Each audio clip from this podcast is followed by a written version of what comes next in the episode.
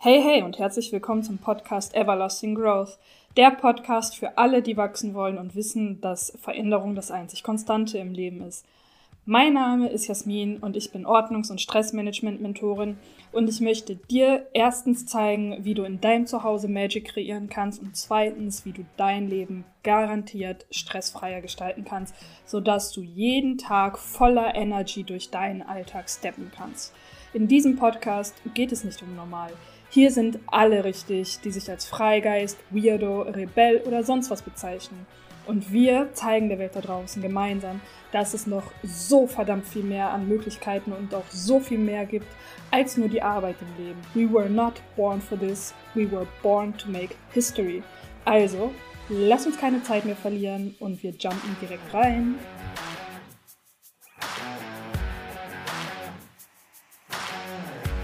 Friends, eine neue Folge Everlasting Growth wartet auf dich. Und bevor wir loslegen, möchte ich, dass du einmal kurz die Augen schließt. Außer du fährst Auto, dann bitte nicht. Es könnte böse enden, dass du dir einmal vorstellst. Du bist am Meer. Du sitzt am Strand, auf dem Sand, ohne Handtuch. Deine Hände spielen im Sand herum. Alles ist leise, du bist ganz allein an diesem Strand.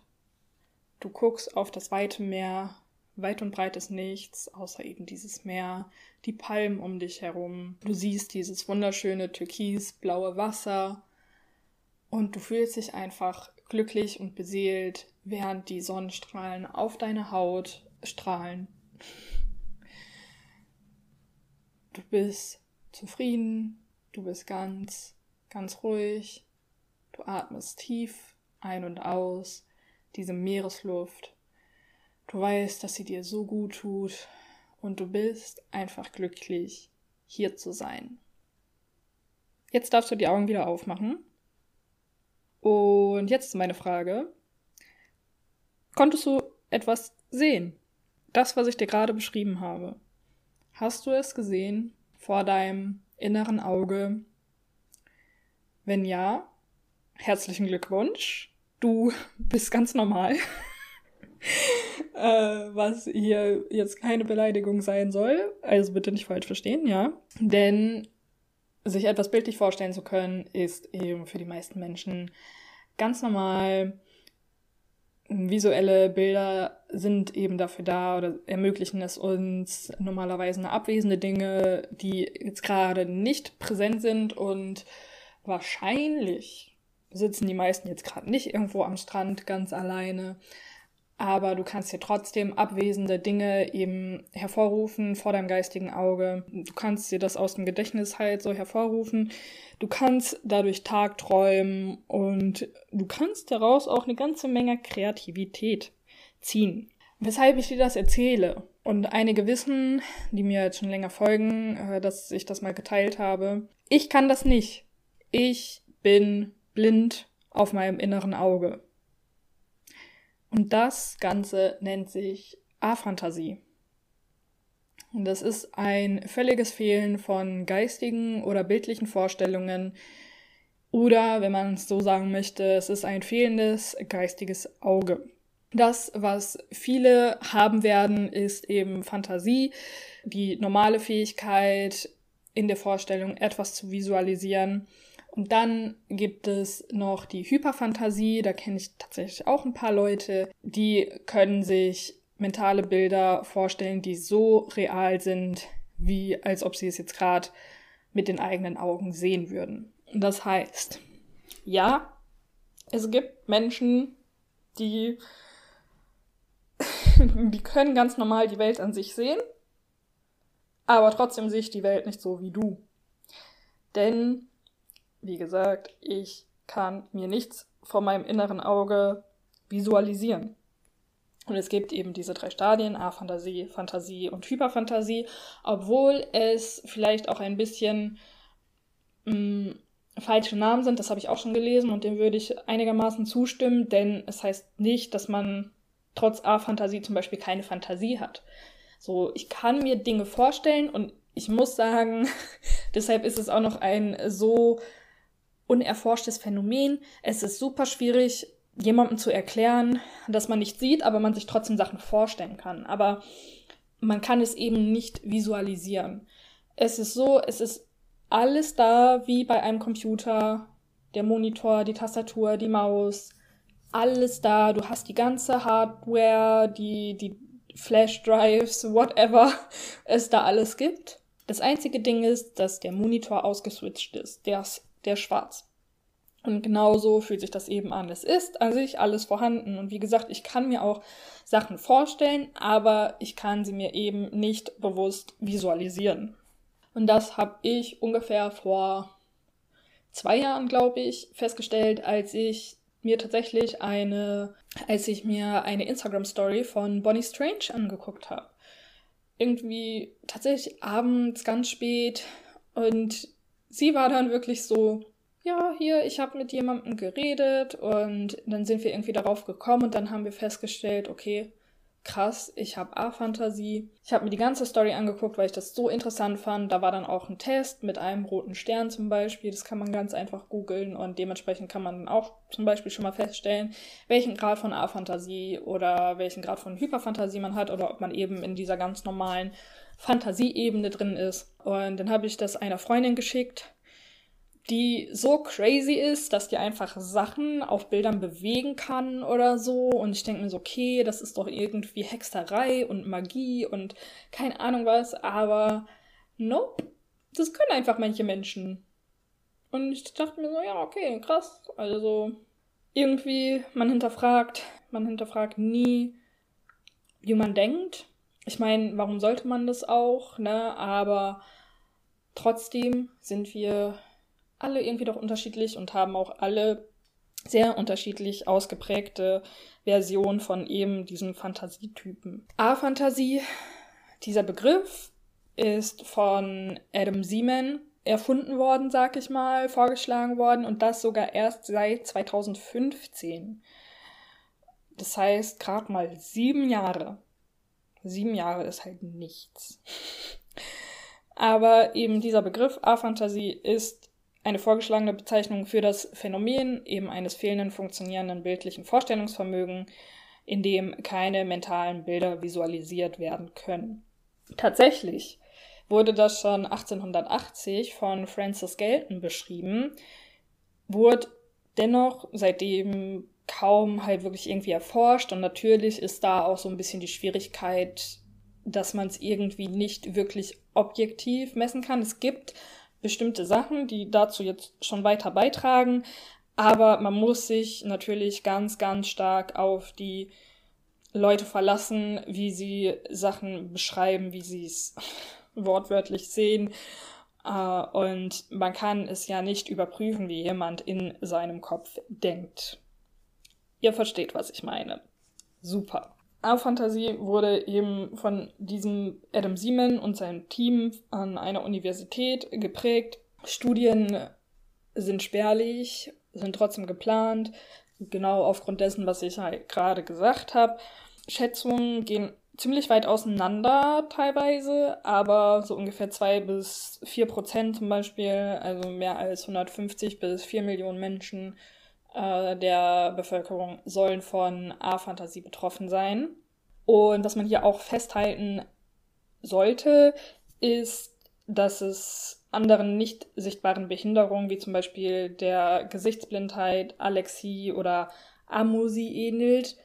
Mm, aber es entsteht nicht wirklich, zumindest bei den meisten Leuten, äh, kein Leidensdruck oder eine, eine wirkliche ein wirkliches Funktionsdefizit. Deshalb sagt man eher, dass äh, dieses Phänomen der A-Fantasie eben nicht als Krankheit ansieht, sondern dass es eine, eine Normvariante ist, die es halt gibt. Wie ich gerade gesagt habe, 1880 und selbst das ist im Vergleich zu dem, wie lange es Menschen gibt, doch auch wieder sehr spät, wurde es von Francis Galton in einer Befragung zu bildlichem Vorstellungsvermögen beschrieben. Mm, er wollte die verschiedenen Grade der Lebendigkeit definieren, mit denen Personen die Fähigkeit haben, sich an äh, vertraute Szenen unter der Form von geistigen Bildern zu erinnern. Und da hat er zum Beispiel dann seine Kollegen befragt, die an ihren Frühstückstisch denken sollten. Und diese sollten die äh, Lebhaftigkeit ihrer Eindrücke beschreiben. Dabei hat er halt eben herausgefunden, dass die Fähigkeit dazu sehr unterschiedlich waren. Und also dass zum Beispiel einzelne Personen sich ein geistiges Bild wirklich absolut realistisch und detailliert vorstellen konnten, während andere halt ein sehr schwaches oder eben überhaupt kein Bild sahen. Die da natürlich dann gemerkt haben, okay, irgendwas ist da. Ja, jedoch wurde eben bis 2005 nicht wirklich weiter daran geforscht, da in diesem Jahr ähm, wurde Adam Seaman dann tatsächlich von einem Mann angesprochen, der seine Fähigkeit der bildlichen Vorstellung äh, verloren zu haben schien, nachdem er eine Operation gehabt hat. Und nachdem er diesen Fall veröffentlicht hat, wurde Seaman 2010 von einer ganzen Reihe von Personen angesprochen, die gesagt haben, dass sie ihr ganzes Leben lang nie diese Fähigkeit besessen haben. Und soweit ich mich zurückerinnern kann, habe ich die auch mein ganzes Leben lang nicht. Also das heißt, ich habe mein ganzes Leben lang kein inneres Bild vor Augen. Ich werde später nochmal darauf zurückkommen, wieso das auch sein kann. Und es gibt auch oder soll Fälle geben, wo man mal ein bildliches Vorstellungsvermögen hatte und es dann aber verloren hat. Aber soweit ich mich erinnern kann, hatte ich es tatsächlich nie. Was dieses Universitätsteam um Siemen auf jeden Fall herausfand, ist, dass Menschen mit Aphantasie, obwohl sie eben kein bildliches Vorstellungsvermögen besitzen, trotzdem in Träumen Bilder visualisieren können. Das liegt eben den Schluss nahe, dass von der A-Fantasie nur die bewussten, freiwilligen Visualisierungen betroffen sind, wie sie eben so viele Leute gerne in ihre Coachings oder Workshops oder was auch immer mit einbringen wollen. Was für mich dann natürlich nicht ganz so von Vorteil ist, weil dazu müsste ich schlafen, denn in meinen Träumen kann ich auch Bilder sehen. Das, ich, will, ich wollte jetzt sagen, träumen tue ich ganz normal. Das ist auch immer die Frage so, was, was ist jetzt beim Träumen normal? Also es gibt bestimmt auch da ganz, ganz viele unterschiedliche Grade von, von Möglichkeiten, wie man träumen kann. Aber wenn ich schlafe und von etwas träume, dann habe ich auch Bilder im Kopf. Dann sehe ich die Menschen von denen ich träume. Aber eben nur, während ich schlafe. Und da habe ich echt gelernt, auch dieses Jahr irgendwann wirklich, dass es für mich dann so ein Geschenk ist, wenn ich schlafe und wenn ich träume, dass ich eben diese Bilder da sehen kann, wenn ich es eben auf dieser bewussten Ebene nicht kann. 2022 hm, existierten zwei Erklärungsmodelle für die Ursache und also für die Ursache von A-Fantasie. Man muss sich mal überlegen, es ist alles wirklich echt sehr, sehr neu gefühlt im ganzen Kontext. Also ich bin gespannt, was da in Zukunft noch alles kommen wird und ob man das noch weiter erforschen kann. Auf jeden Fall ähm, geht man bei der einen Sache von einer, oder bei, der ein, bei dem einen Erklärungsmodell von einer Kommunikationsstörung zwischen dem Frontallappen im vorderen Teil des Gehirns und des Occipitallappen ich hoffe, es war richtig ausgesprochen, des hinteren Teil des Gehirns vorhanden ist. Also, dass die nicht richtig kommunizieren. dass der Wunsch, sich etwas bildhaft vorzustellen, äh, im Frontallappen entsteht und das vorgestellte Bild eben im Occipitallappen, aber da irgendwo eine Störung vorliegt, sodass das nicht möglich ist. Das andere Erklärungsmodell vermutet, dass es eine ständige Überaktivierung im Occipitallappen gibt, die andere Signale überdeckt. Und dann wäre das Signal aus dem Frontallappen nicht ausreichend, um andere Hirnaktivitäten zu übertönen. Aber diese Theorien sind abschließend halt noch nicht belegt. Wie ich gerade erzählt habe, hatte sich ein Mann gemeldet, der nach einer Operation eben das gesagt hat, dass äh, er seine Vorstellungskraft beziehungsweise das bildliche Vorstellungsvermögen verloren hat. Ähm, es kann auch aus Hirnverletzungen entstehen oder durch Traumata ausgelöst werden. Und bei letzterem halt vor allen Dingen als Schutzmechanismus, um die Visualisierung der Traumaerfahrung zu verhindern. Was zum Beispiel dann bei Leuten mit Hyperfantasie, die bestimmte Traumata durchgemacht haben, extrem es erschweren könnten und was zum Beispiel einer der Vorteile für Leute mit A-Fantasie sein kann. Da werde ich aber auch gleich nochmal drauf zu sprechen kommen. Mm, eben diese Forschung, die Siemen betreibt, bringt natürlich viele Erkenntnisse beim Verstehen des bildlichen Vorstellungsvermögens, was eine oder was Folgen sein können von Aphantasie sind ein schlechte, schlechtes bzw. schlechteres Erinnerungsvermögen, eine fehlende Empathie bei erzählten Vorfällen und ja, Gesichterkennungen tatsächlich zu, zu deuten. Genauso gut ist natürlich eine Sache, die mir dann auch mal sehr krass bewusst geworden ist. Ich lese zum Beispiel nicht gerne Romane, weil ich einfach nichts damit anfangen kann. Und ich verstehe jetzt, warum ich damit nichts anfangen kann. Denn eben beim Lesen bleibt diese Art der Fantasie aus. Wenn mir jemand da ellenlange Seiten voller Naturbeschreibungen hinklatschen würde, natürlich jemand mit Hyperfantasie, der ist voll da drin, der sieht das, der sieht das, als ob der gerade da wäre. Ich sehe gar nichts und es ist langweilig.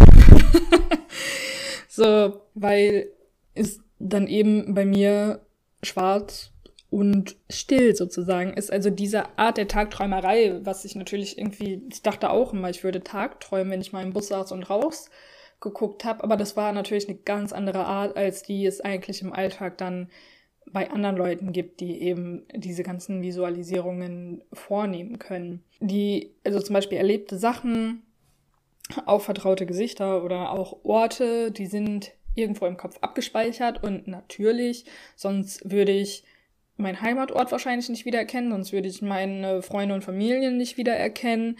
So, natürlich habe ich auch Sachen irgendwie in meinem Kopf abgespeichert, die ich mal erlebt habe, als ich zum Beispiel mal im Phantasialand war, so ja. Aber ich kann es mir eben nicht bewusst abrufen und bildlich vorstellen dann. Das heißt, in dem Sinne kann ich kein Kopfkino betreiben. Dennoch, und das ist auch ganz wichtig, ist A-Fantasie trotzdem kein Hindernis für Kreativität. Also ich habe auch zum Beispiel schon mal ein Video von einer gesehen, die auch A-Fantasie hat und die trotzdem im, in der kreativen Branche unterwegs ist und malt. Aber die geht dann zum Beispiel eher übers Fühlen und fühlt diese Charakter dann halt, anstatt dass sie sie sieht. Und dieser Ideenreichtum, den man dann hat, der wird durch diese fehlende Vorstellungskraft nicht eingeschränkt, sondern man arbeitet dann eben zum Beispiel wie dieses eine Mädchen mit äh, durch das Fühlen. Andererseits kann man einfach mit harten Fakten arbeiten. Und ich werde, nächste Woche wird auch dazu ein Interview kommen mit einer Person, die Hyperfantasie hat, also die sich sehr lebhaftes vorstellen kann. Und da werde ich auf jeden Fall auch noch ein bisschen weiter darüber reden, denn ich will diese Folge natürlich jetzt auch nicht zu lange halten, aber, aber man kann halt sagen, dass eben AphantasistInnen, ja, äh, eben eher mit Fakten als mit Bildern arbeiten.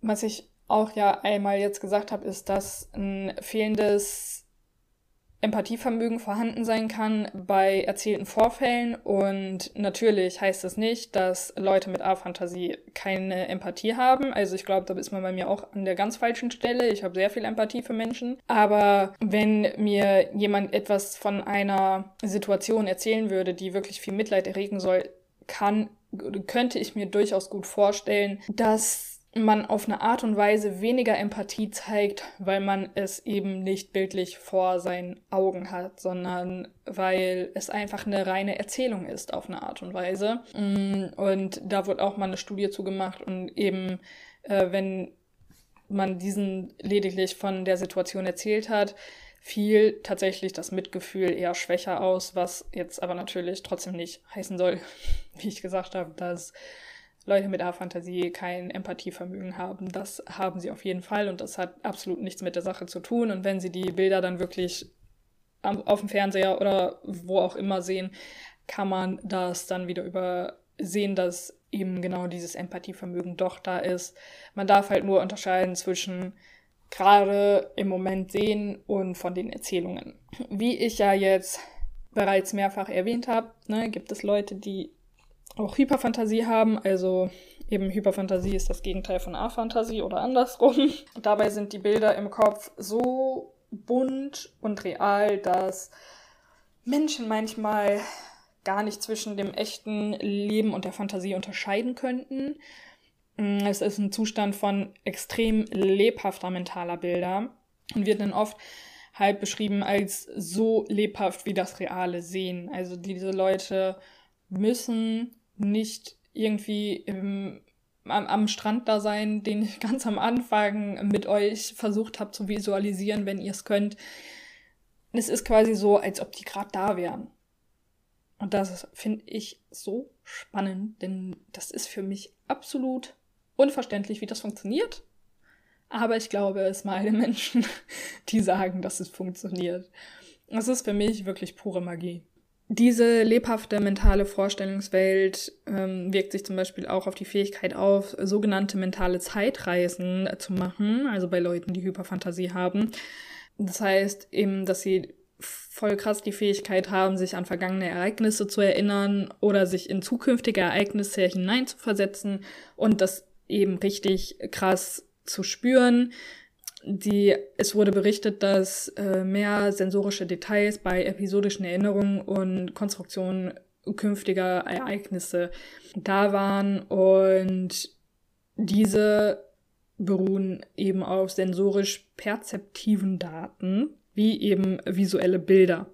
Das heißt, dass zum Beispiel im Gegensatz zu diesem schlechteren Erinnerungsvermögen von Leuten mit A-Fantasie diese sich oft wirklich an gut an ihre Autobiografie erinnern können mit super detaillierten und reichen Beschreibungen und werden es definitiv auch flüssiger wiedergeben können als jemand, der eben nicht dieses, die, diese visuelle Vorstellungskraft hat. Was jetzt zum Beispiel als Nachteil bei einer Hyperfantasie gesehen werden kann, ist, dass man anfälliger zum Beispiel für Angstzustände sein kann, für depressive Störungen oder bipolare Störungen, dass man häufiger unter, unter posttraumatischen Belastungsstörungen leiden kann, denn man hat eben diese Fähigkeit, sich diese Bilder wirklich vorzustellen. Und wenn man, sage ich jetzt mal, als Soldat in, in einem Kriegsgebiet war und sich das immer wieder hervorrufen kann, ist es natürlich schwieriger, da rauszufinden, weil man eben diese Erinnerung wirklich immer quasi wie lebendig abrufen kann. Und da denke ich mir, ist zum Beispiel eine A-Fantasie von Vorteil, denn dadurch ist man weniger betroffen von diesen ganzen Dingen, beziehungsweise weniger anfällig, denn man kann auf eine Art und Weise schneller damit abschließen, weil man sich eben nicht be bewusst, natürlich kann man davon träumen und dann eben das visualisieren, wenn man das auch in den Träumen kann, aber auf dieser Bewusstseinsebene nicht immer und immer wieder ins Gedächtnis hervorrufen kann, also diese Bilder, die man wirklich gesehen hat. Und ich denke mir, das ist wirklich einer der riesen, riesen Vorteile eben von dieser A-Fantasie, dass man diese ganzen Situationen dann nicht immer und immer wieder wirklich bildlich durchspielen muss. Gleichzeitig haben dann Menschen mit A-Fantasie auch teilweise die Möglichkeit, sich einfach so eine 360-Grad-Sicht aufzubauen, ähm, Objekte aus irgendwie entgegengesetzten Richtungen betrachten zu können. Oder manche habe ich auch schon gehört und auch mitgeredet, die und ich verstehe nicht, wie das funktioniert, aber die sich wirklich einen Film quasi angucken können vor ihren Augen. Und sie könnten sich dann auf eine Art und Weise von der Realität distanzieren. Dadurch wird ermöglicht, dass es halt wirklich eben diese Möglichkeit gibt, im Leben über all das nachzudenken, Sachen durchzudenken, zu analysieren, ähm, Ergebnisse von bestimmten Entscheidungen vorherzusagen oder halt, ja, Szenarien für Alltagssituationen zu entwerfen. Und ich meine, das ist natürlich dann auch so eine Sache, dass dadurch zum Beispiel bei einem Jobinterview oder so, wenn man sich sowas vorstellt, wirklich bildlich, es auch wiederum sein kann, dass man entweder sich wirklich richtig krass darauf fokussiert, was alles gut laufen kann und dass man viel, viel mehr Confidence irgendwie bekommt, wenn man sich das vorstellt und man sich selber sieht, so, okay, ich bin diese, diese Boss-Bitch. Oder es kann halt verschlimmern, wenn man sich da, äh, daran denkt, also wenn man die ganze Zeit daran denkt, was kann schieflaufen.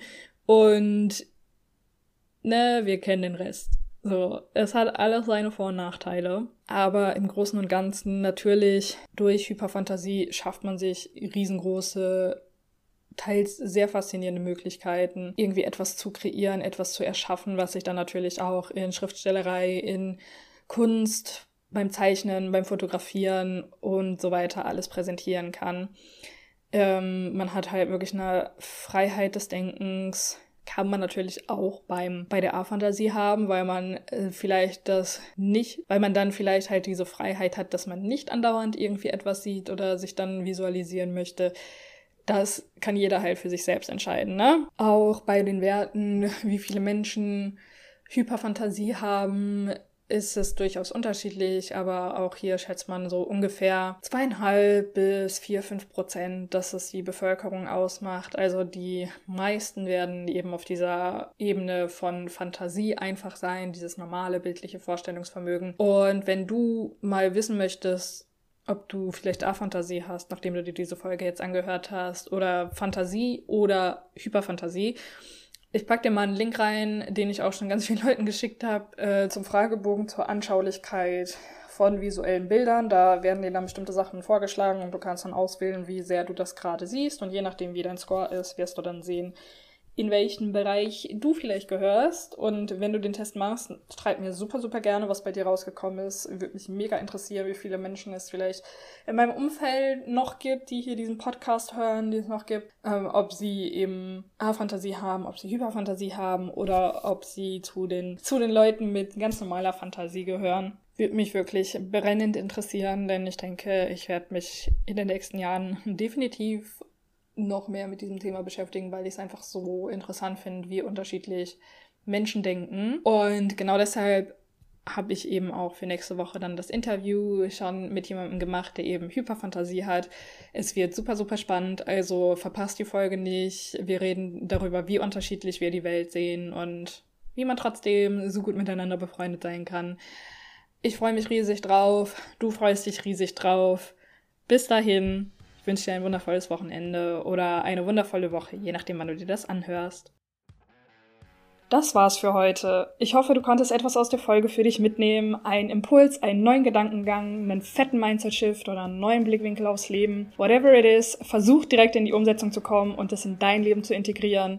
Und wenn du das tust, lass mich super gern dran teilhaben und schreib mir auf Insta, schreib mir eine Mail, lass es mir per Brieftaube oder Rauchzeichen zukommen, auf welchem Weg auch immer. Ich freue mich jederzeit von dir zu hören. Ich freue mich über deine Vorschläge und Ideen für neue Folgen, über deine Anregungen und dein Feedback zum Podcast. Die Links dazu zu all meinen Profilen und wie du mit mir zusammenarbeiten kannst, findest du in den Show Notes und ich kann es kaum erwarten, mit dir die Welt zu rocken. All the best for you und bis zur nächsten Folge.